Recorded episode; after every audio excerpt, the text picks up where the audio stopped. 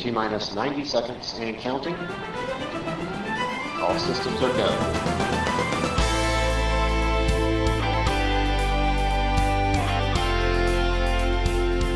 Hallo, leuk dat je luistert. Dit is Save the Earth, de podcast. Mijn naam is Lenny Tameres.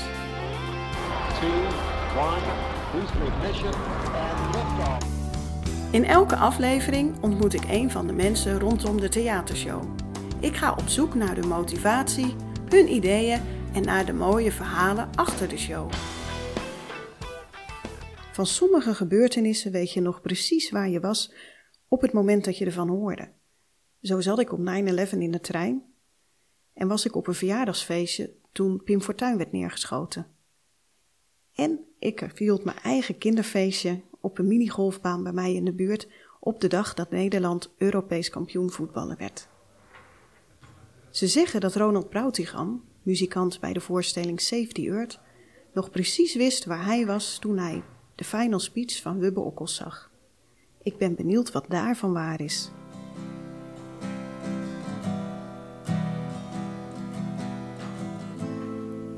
Ik durf bijna niet te vragen, maar mag ik je even storen, Ronald? Ja, dat mag zeker.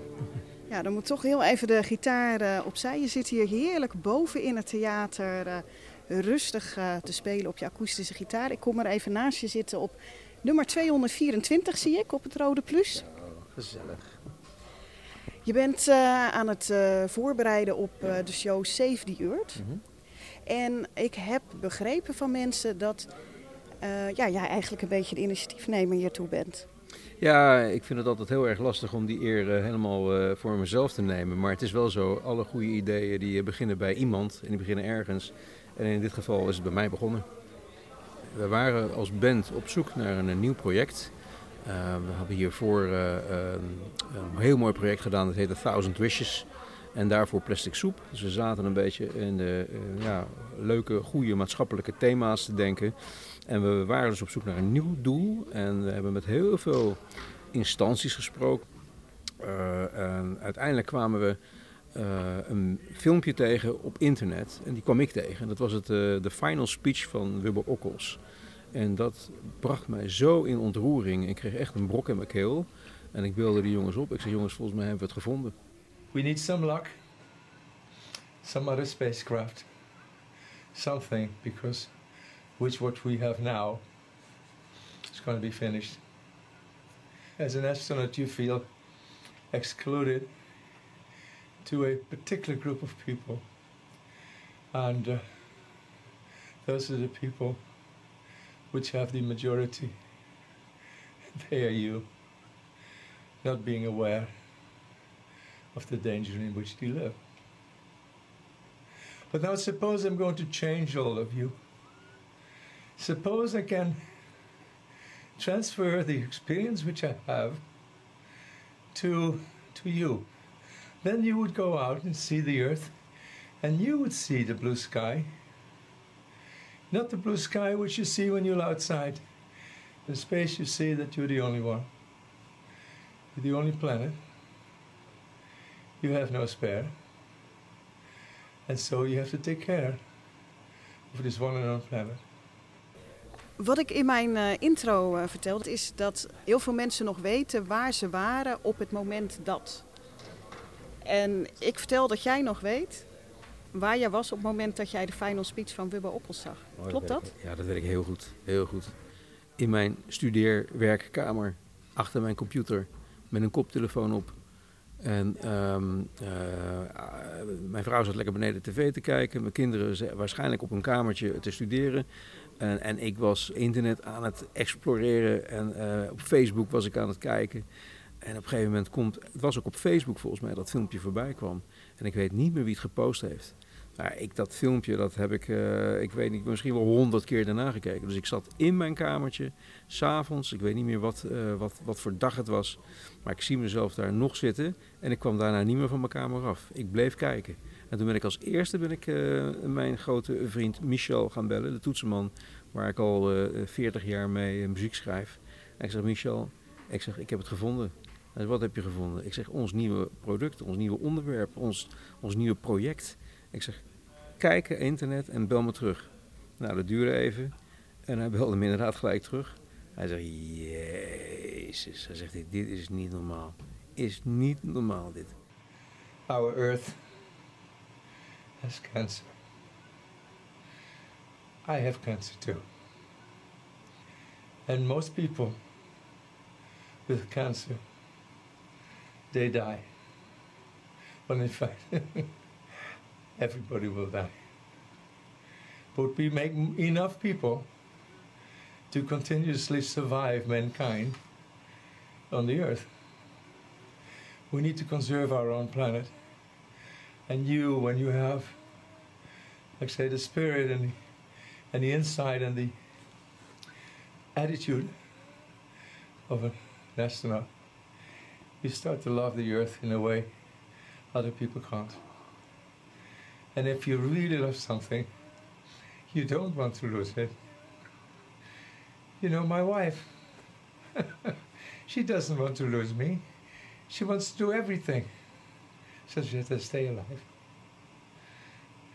That's the love and attitude which humankind should get to the earth. Ja, ik realiseerde me dat deze man eh, eh, op zijn eind was. Het was een dag voor zijn overlijden. Eh, dat wist ik niet. Ik wist wel dat hij heel ziek was. En Wubbe Okkels heeft me altijd al geïnspireerd. Zeker in de tijd dat hij in de ruimte was. Ik was natuurlijk zelf ook jong in die tijd. De eerste Nederlander in de ruimte. En daarna zijn hele duurzaamheids... nou de acties die hij deed. En ehm, dan sprak hij de mensheid nog één keer toe op zijn sterfbed. En in plaats van dat hij eh, met zichzelf bezig is en met zijn familie bezig is, heeft hij, is hij nog steeds bezig over het redden van de aarde. Het, het- werkelijk save the earth. En dat vond ik zo krachtig, dat dat jouw laatste boodschap is als je weet dat je overlijdt. Ik dacht van ja, deze man is, is, stijgt alles te boven, is een held. Was echt, ik vond het echt een held. Nu gaat het verhaal dat jij diezelfde avond nog bent begonnen met het schrijven van muziek. Klopt dat?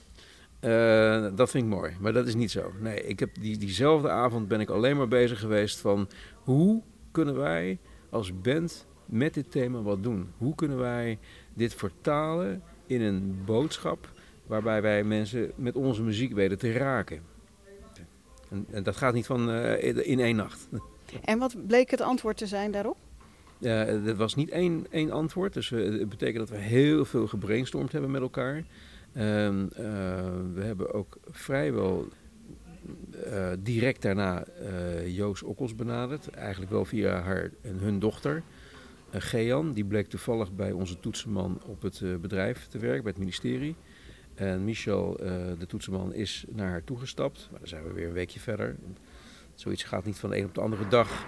En, en het, het, voelt ook best wel moeilijk, hè? want je, je, je wil uh, iets gaan vertellen over iemand die overleden is. Je wil iets gaan vertellen over zijn boodschap. En dan moet je dus zijn naaste familie erover gaan uh, informeren. Dat, dat doe je niet heel makkelijk. Maar we hebben het wel gedaan. En wat was de reactie?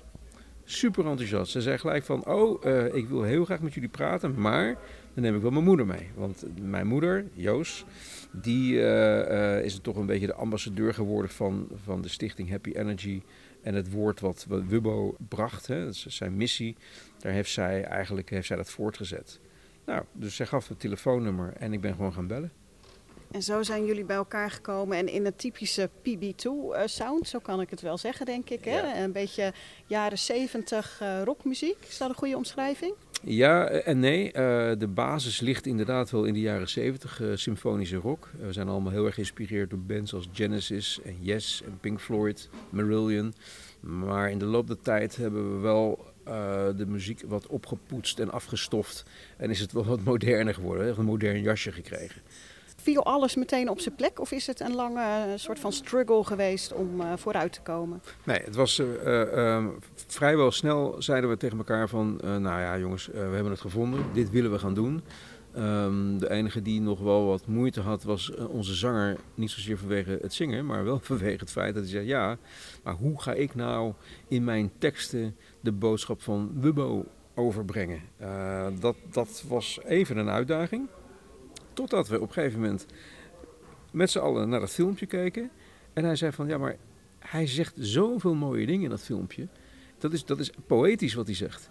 Dus we hebben heel veel van wat hij zegt in de teksten verwerkt. Letterlijk, wat Wubbo zegt in zijn filmpje, hebben wij uh, vertaald in onze nummers. En dan ben ik toch heel benieuwd. Uh, ik ben zelf iets jonger, dus ik moet eerlijk gezegd een beetje wennen aan dat, uh, dat, dat, jaren zeventig gevoel erbij. Maar Wubbe Okkels is natuurlijk meer iemand die uh, ook uit jouw generatie stamt. Zeker. Heb je een idee, heeft Joost bijvoorbeeld wel eens gezegd of Wubbe deze muziek leuk had gevonden? Ja, hij was uh, een enorme fan van, van rockmuziek en melodieuze rockmuziek. Uh, maar hij hield echt van alle muziek. Want uiteindelijk uh, op latere leeftijd gingen ze ook naar houseparties. Dus hij was echt in voor muziek. Hij was, hij was altijd wel met muziek bezig. Maar een van zijn favoriete nummers was Space Oddity van David Bowie. En als je, misschien heb je het herkend, misschien niet. Maar toen je net kwam aanlopen speelde ik de intro van Space Oddity van David Bowie. En laten wij daar nou ook de opening van ons concert is een stukje uit Space Oddity. Zie een hele grote glimlach op je gezicht. Ja, maar als je over, met mij over muziek gaat praten, dan ga ik altijd lachen. Dat vind ik geweldig.